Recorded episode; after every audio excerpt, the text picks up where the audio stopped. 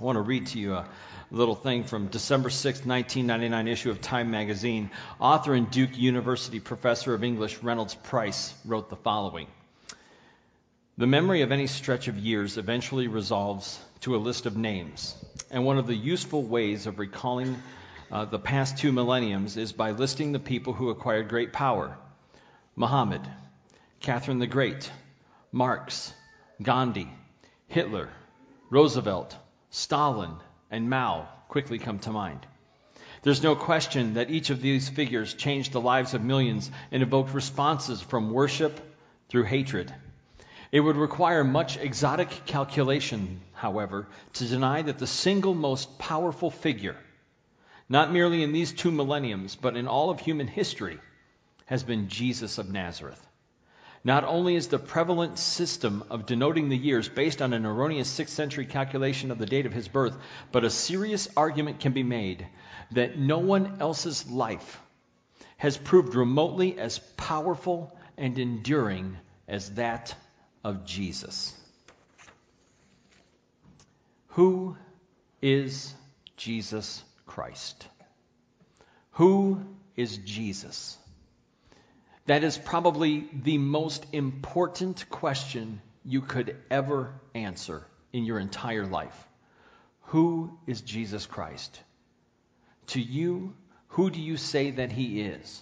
Who do you believe that Jesus is? Again, that is the most important question you will ever answer in your entire life. We have been talking on Sunday mornings about faith's fundamentals. It's uh, a sermon series based on a book of the same title by Dr. Jack Cottrell. He is a professor of theology at Cincinnati Christian University in Cincinnati, Ohio, and he talks about the seven things that are essential to the belief uh, system of Christianity. And today we are talking, we're actually combining two chapters into one due to a thing I did a couple weeks ago. But we are talking about how Jesus is our Savior, the Son of God. So we're talking about two very important uh, matters when it comes to discussing who is Jesus Christ. He is our Savior, He is the Son of God. But what does that mean? What does it mean that Jesus is our Savior, the Son of God? That's what we're going to take time and, and, talk about today. If you would grab a Bible and turn to Matthew chapter 16, we are going to begin with Matthew 16, verses 15 and 16. Matthew chapter 16, verses 15 through 16. Jesus asked his disciples, well, who do people say the Son of Man is? Verse 14. They replied, Some say John the Baptist, others say Elijah, and still others Jeremiah or one of the prophets. But what about you? He asked. Who do you say I am?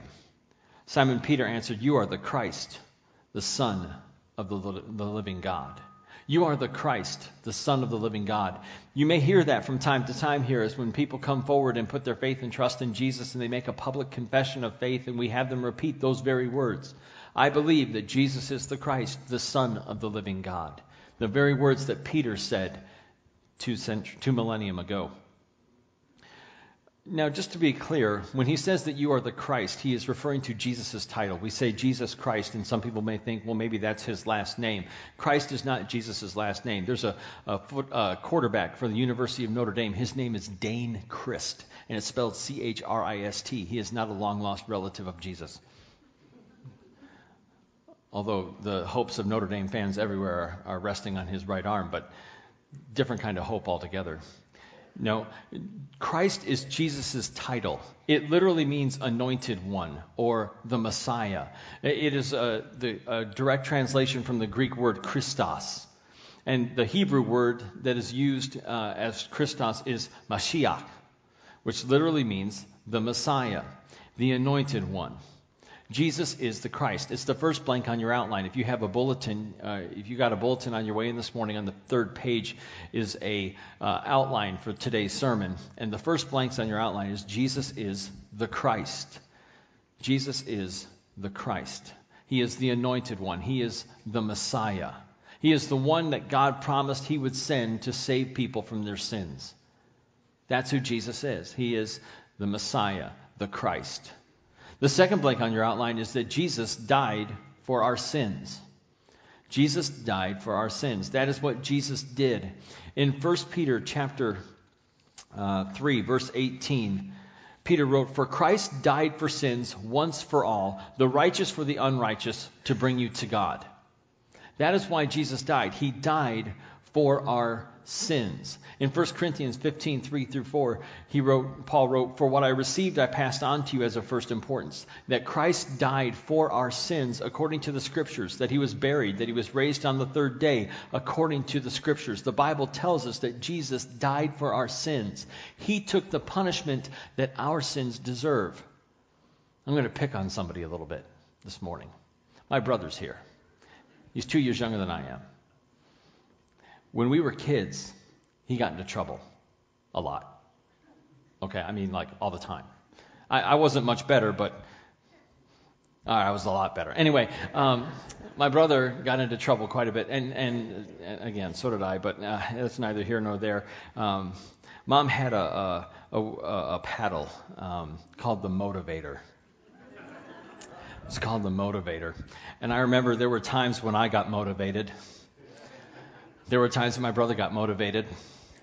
And I remember as I, as I overheard the motivational speech that I would think to myself, I wish I could take his punishment for him. As any good, loyal, honorable older brother would do. I thought to myself, I, I wish I could take his punishment for him. I, I didn't do it. I'm not stupid. but you see, that's what Jesus did when it said the Bible says that he died for our sins, he took the punishment that our sins deserve. He took our punishment on himself. When he went to the cross and he died for our sins, he took that punishment for us.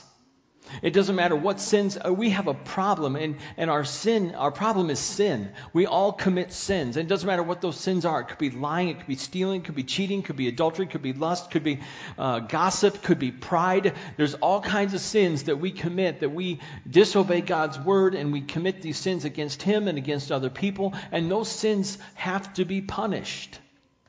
The sins that we commit have to be punished. And Jesus said, I'll take the punishment for the people. Romans chapter 6, verse 23 says, For the wages of sin is death. Sin deserves death. Sin deserves death. Someone has to die because of sin. Jesus said, I will die. Because there is hope found in the second half of Romans 6:23 it says the gift of God is eternal life in Christ Jesus our Lord.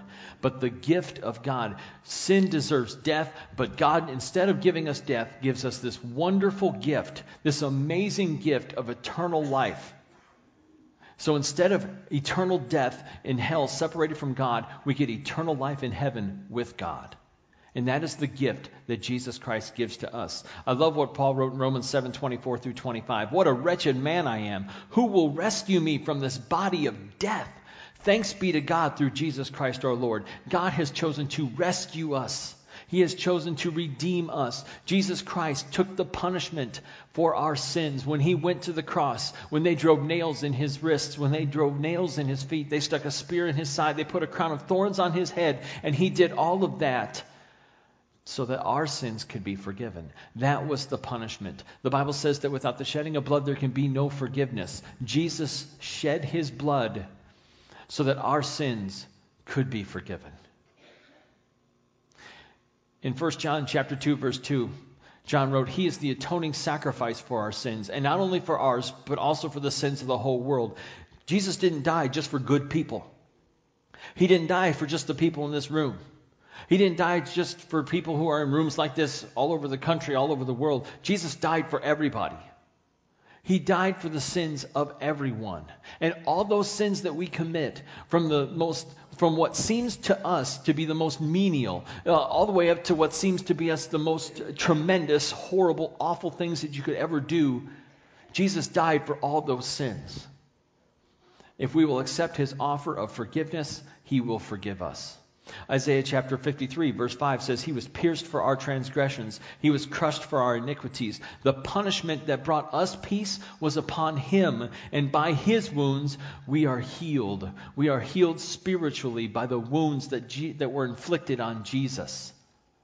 Jesus Christ died for our sins. He is our savior. 2 Corinthians 5:21 says God made him who had no sin to be sin for us so that in him we might become the righteousness of God. Jesus took our place. We deserved the cross, but Jesus took our place and he suffered in our place and he took the punishment in our place so that we could be saved and we could be forgiven. That is what Jesus did for us. You know, Jesus went to the cross. He took that. He took the nails. He took the spear. He took the crown. And he did it all for us. And a lot of people say, you know what? God's not fair. How many of you ever heard somebody say that? You ever heard anybody say, you know, God just, it's just not fair that God would do that? It's just not fair that God would, would cause someone to suffer needlessly. Someone who's innocent has to suffer. And, and it's just not the way God works and the way God operates. It's, it's just not fair. You know what? It's, God isn't fair.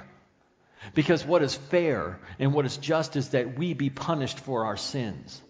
That the sins that we commit, that we be held accountable, that we be held responsible for our own sins. God isn't fair. Because what's fair is that we deserve death, but what we get is life. Because Jesus died for us. You know what? God's not fair. And I am eternally thankful that He's not when it comes to my forgiveness, when it comes to my salvation that I don't deserve. But Jesus gives me that wonderful gift of eternal life. The, the uh, next blank on your outline Jesus was raised from the dead. Jesus was raised from the dead.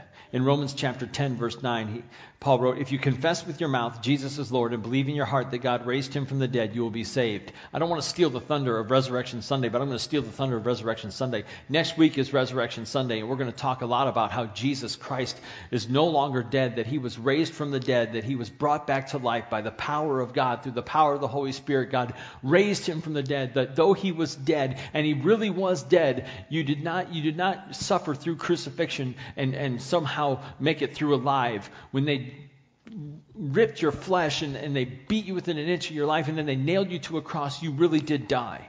And so Jesus really did die on that cross. But he did not stay dead.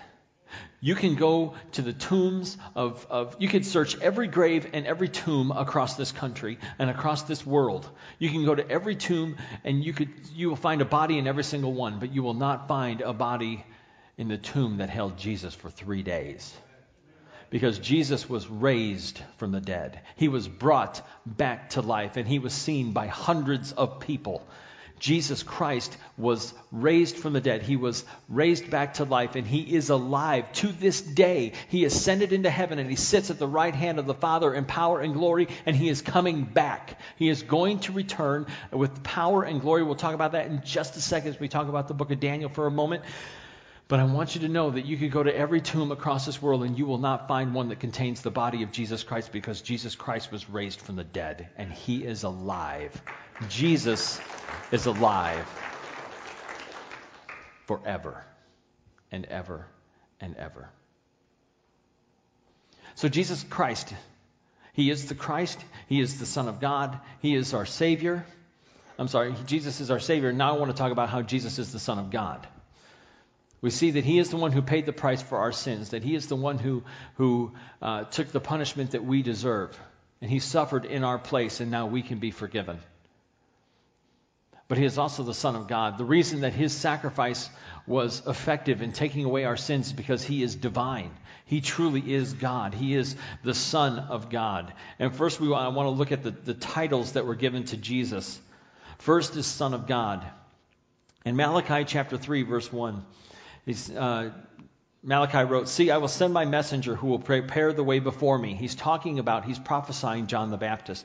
Then suddenly the Lord you are seeking will come to his temple. The messenger of the covenant, whom you desire, will come, says the Lord Almighty. And he's talking about Jesus, that John the Baptist was going to come. He was the messenger. Jesus was going to come after him. He was the Messiah. So you had John as the messenger, Jesus as the Messiah. And the Bible talks about how Jesus is the Son of God. In John chapter 5, verse 18, it drove. the, uh, the, the Pharisees and the chief priests and the people who opposed Jesus, he, he, he drove them bonkers because he claimed things that to their ears were blasphemous. He claimed to be God's son. In John 5:18, John writes, For this reason the Jews tried all the harder to kill him. Not only was he breaking the Sabbath, but he was even calling God his own Father, making himself equal with God. Jesus claimed to be the Son of God. The chief priests, when Jesus was on trial, said to Jesus, They said to him, Tell us if it is true, uh, are you the Christ, the Son of God? And Jesus looked at them and he said, Yes, it is as you say. Jesus was confirming, he was affirming the fact that yes, he is the Christ, the Messiah, the Son of God. He is divine. Acts chapter 9 verse 20 talks about Acts chapter 9 talks about Saul's conversion when he became the apostle Paul. And in, in, in, verse 20, it says that he immediately went to go and to proclaim and to preach in the synagogues that Jesus is the Son of God. And it's so important to understand that Jesus is divine. He's not just a man. He's not just some guy who lived, you know, 2,000 years ago and a bunch of people follow him to, you know, have followed him through the years and follow him today. Jesus is the Son of God. He is divine. Jesus is God. One of his other titles is the Son of Man. In fact, that was Jesus' favorite way to refer to himself, was as the Son of Man. And it comes from Daniel chapter 7, verses 13 and 14. This is what Daniel wrote. He says, In my vision at night I looked, and there before me was one like a son of man, one who was like a son of man, coming with the clouds of heaven. He approached the Ancient of Days, God the Father, and was led into his presence. He, the Son of Man, was given authority glory, and sovereign power. All peoples, nations, and men of every language worshiped him. His dominion is an everlasting dominion that will not pass away, and his kingdom is one that will never be destroyed.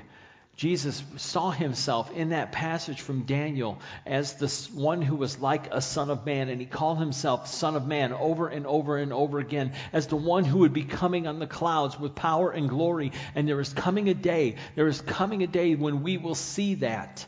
Whether we pass away or whether we're alive when it happens, we will see that Jesus will come on the clouds with power and glory with the angels of heaven, and the dead in Christ will rise first, according to 1 Thessalonians chapter 4.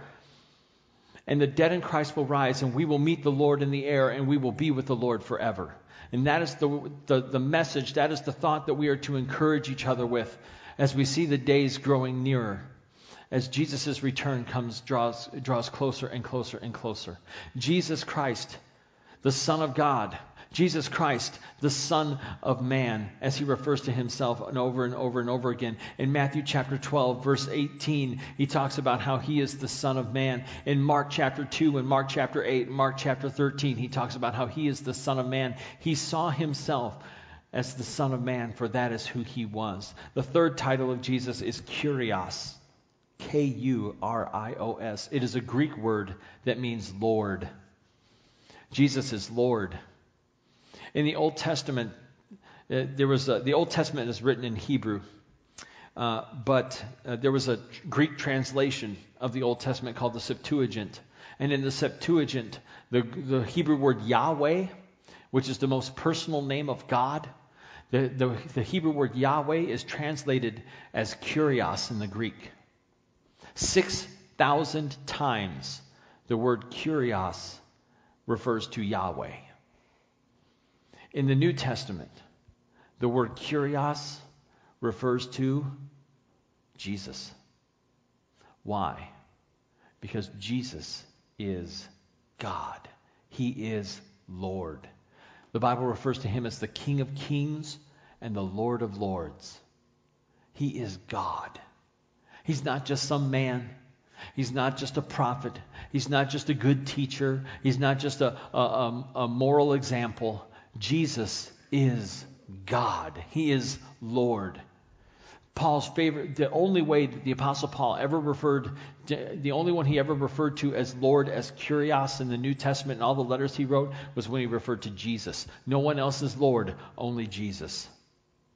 So we read about the divine nature of Jesus, and we see that Jesus is identified as God. That's the next blank on your outline, that the Bible identifies Jesus as God. In Hebrews, uh, I'm sorry, in Isaiah chapter 40, verse 3, It talks about John the Baptist and Jesus once again. It says, A voice of one calling in the desert, prepare the way for the Lord, make straight in the wilderness a highway for our God. John the Baptist was the one in the wilderness proclaiming Jesus as Lord and Jesus as God. The Bible identifies Jesus as God. Hebrews chapter 1, verses 8 through 12. But about the Son, Jesus, he says, Your throne, O God, will last forever and ever, and righteousness will be the scepter of your kingdom. You have loved righteousness and hated wickedness. Therefore, God, your God, has set you above your companions by anointing you with the oil of joy. He also says, In the beginning, O Lord, you laid the foundations of the earth, and the heavens are the work of your hands. They will perish, but you remain. They they will wear, all wear out like a garment. You will roll them up like a robe. Like a garment, they will be changed, but you remain the same, and your years will never end.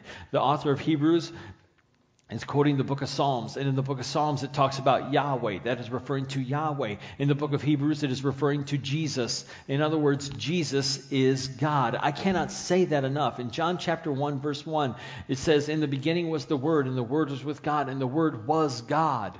Jesus is the Word, the Logos, and He is God. Do I need to say it one more time? Yes. Jesus is God. God. Jesus is God. Don't ask me to explain how it all works because I don't understand the inner workings of the Trinity. And like I told the group yesterday, yesterday, I may not understand all the workings of the internal combustion engine, but I know when I put my key in the car and I turn it, my car comes on. I can't explain how it works, but I know it works. I can't explain how Jesus is God, but I know that he is God, for the Bible identifies him as God. In Joel chapter 2 verse 32 it says everyone who calls on the name of the Lord will be saved. Everyone who calls on the name of the Lord will be saved. That verse is quoted t- 3 times in the New Testament in Acts 2:21, Romans 10 verse 9, and Romans 10 verse 13, and it refers to Jesus. Everyone who calls on the name of the Lord Jesus will be saved because Jesus is God. The Bible identifies him as God. The Bible identifies that he has a divine nature. And finally, the Bible, in the Bible, Jesus is worshiped as God. In the Old Testament, God said, You shall have no other gods before me. In other words, you shall not worship any idol made of stone or gold or, or metal. You shall not worship anyone but me. Only God is worthy of worship. Only God is worthy of worship. And yet, in John chapter 9, verse 38, Jesus heals a blind man. And when the blind man could see, he worshiped Jesus as God. The angels worshiped Jesus when they on the night of his birth. The shepherds came and they worshiped Jesus on the night of his birth. In Revelation chapter 5, we see that the angels bow down before him and they worship him as God. It's because Jesus is God. Again, I cannot stress it enough. Jesus is God. Only God is to be worshiped. And in the Bible, over and over and over again, we see that Jesus is worshiped because Jesus is God. One other way that we know that Jesus is the Son of God is the virgin birth. The virgin birth of Jesus. Isaiah said that the Messiah, that the Messiah would be born of a virgin, and they would call him Emmanuel, Prince of Peace, Wonderful Counselor, Everlasting God. Jesus would be born of a virgin. And, and the, the concept of the virgin birth is so important because as uh, it, it proves that Jesus is the Son of God. For only a divine being as Christ could be fathered by God. He had an earthly mother, meaning he, had, he was fully human, but he had a heavenly father, meaning that he was fully divine. Jesus was fully God and fully man. And because he was fully God, because he was fully man, he could be the perfect sacrifice for our sins. That's the big so what. So what? Does it really matter that we believe that Jesus is God? Does it really matter that we believe that Jesus died is our Savior and that Jesus is the Son of God? What I mean, does that really matter? Absolutely, it matters. Absolutely, it is, it is essential to our belief that we believe that Jesus is God and that Jesus is the Son of God and that Jesus is our Savior. The Bible says that uh, there is no other name given to men by which they can be saved other than the name of Jesus. It is only through Jesus Christ that we can be saved. In the book of John 14:6, Jesus said, "I am the way, the truth, and the life. No one comes to the Father except through me." It is only through Jesus Christ that we can be saved. Only through Christ that we can be saved. And it is because he is the perfect sacrifice for our sins.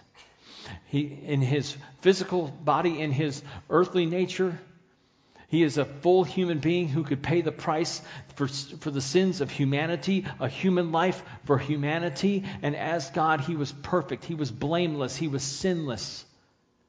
And he was the unblemished Lamb of God who takes away the sins of the world. We sang that earlier. By the grace of the Lamb, my soul has been set free. Behold the Lamb of God who takes away our sins.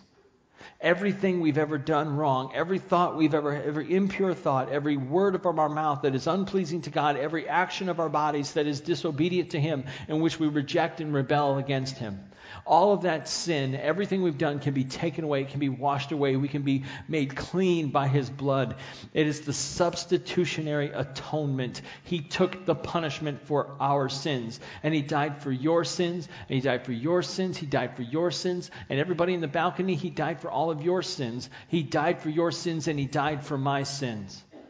Without the shedding of blood, there can be no forgiveness. And the blood of bulls and goats is ineffective in taking away the sins of humanity. And yet, it was the perfect human sacrifice, Jesus Christ, who willingly went to the cross and prayed, Not my will, but your will be done. And he went to the cross and he suffered and he died for us. Why do they call it Good Friday? Because the best possible good came out of it the shedding of blood for the forgiveness of our sins. But you got to remember, you got to remember, he didn't stay dead. God raised him from the dead and he brought him back to life. And Jesus is alive today. We'll talk more about that next week. I want you to come back. Come to the 9 o'clock, come to the 1030, whenever you want to be here. We want you here next Sunday to talk about how Jesus is alive. The story is told by John Ortberg. He's a pastor and author who, uh, uh, his wife was speaking at Azusa Pacific University at their commencement exercises. And uh, he was at a dinner beforehand where they were going to honor some students. And there were three students who had volunteered to, to go to India and live in poverty, in abject poverty, and serve the poor people in India. The president of the university called them in, these three students, and said, We're so proud of you, and we want to honor you. We're so thankful for what you're going to do, and we want you to know that an anonymous donor is so proud of you and is so pleased with what you're going to do that he has volunteered, this anonymous donor has volunteered to pay your debt. To the first student, he says, You owe $105,000. Your debt is canceled. To the second student, he said, You owe $70,000. Your debt is canceled. To the third student, he said, You owe $130,000. Your debt is canceled. The debt that we owe, the debt of sin for the sins that we have committed, is far greater than any monetary amount could ever pay. And the good news is that we can't buy it, we can't earn it, we can't be good enough for it, we can't do enough good deeds for it. It is a free gift. Those students had no idea that that, that, that gift was coming. And in the same way, God offers a wonderful gift to cancel the debt of sin that we have committed. He will wash the slate clean. He will he will cancel your debt. And you can live free from the bondage of sin. How do you do that? How do you accept this gift? If I were to give you a gift, if I were to go up to my brother right now and I had a gift and I wanted to give him a gift, and I gave him like a like a, you know here's an envelope, you know, and I said here's a gift. No, it's not money. But if, if I were to give him a gift and he took the gift and he said, Well, hey, thanks, Sean, and he put it in his pocket and he forgot about it and he never opened it up. Did he receive my gift? No. I mean, he got the gift. He, he, he had the opportunity to open the gift, but he never did. So the gift is worthless. Jesus Christ has offered you a gift.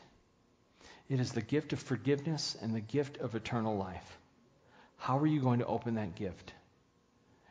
This wonderful gift of God's grace is opened by faith by putting your faith and trust in Christ and saying, I believe that Jesus is the Christ, the Son of the living God.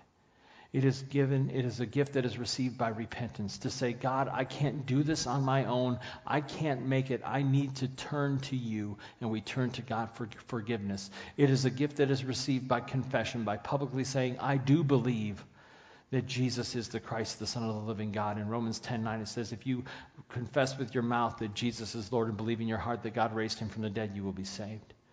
And then we receive this gift at the moment, of, it's when we're baptized when we come to Christ and we say, God, I will obey you. I will do what you have commanded. In Matthew chapter 28, verse 20, Jesus said, Go and make disciples of all nations, baptizing them, baptizing all nations in the name of the Father and of the Son and of the Holy Spirit. And so we offer you this invitation today. If you've never been baptized, if you've never put your faith in Jesus and you're thinking, man, this makes sense. This I get this. I I want this we invite you to come forward today. We're going to sing a song of invitation in just a moment, and we want you to come forward. If today is your day, if today is the day, if now is the time, we invite you to do that.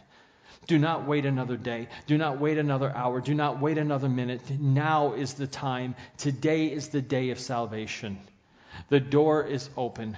The water is ready. The water is warm. We have robes to you put, for you to put on. We have we have towels that you can dry off with. We, I think we even have a hair dryer if you're you know in need of that. But we do not want this opportunity to pass you by. We want you to experience the life-changing grace and love of God that He offers through His Son Jesus. Are you ready? Is today your day? And if so, we invite you to come forward after we pray. Thank you, Father, for the gift of your Son, how you sent your Son, Jesus, the Son of God, God in the flesh, to come and dwell among us, to be more than just an example, to be more than just a prophet or a teacher, but to be our Savior, the one, the only one who can save us from our sins, the perfect sacrifice who takes away the sins of the world, the Lamb of God. Thank you, Father God, for, for cleansing us from our sins, for washing us and purifying us. I pray today for those who've never accepted your offer of forgiveness and ask that God, that I pray that seeds have been planted and that ideas have been, have been cultivated, and, and that God, if today is the day that someone would make that decision and that choice. Thank you for giving us the opportunity to be free and forgiven. We pray this in Jesus' name.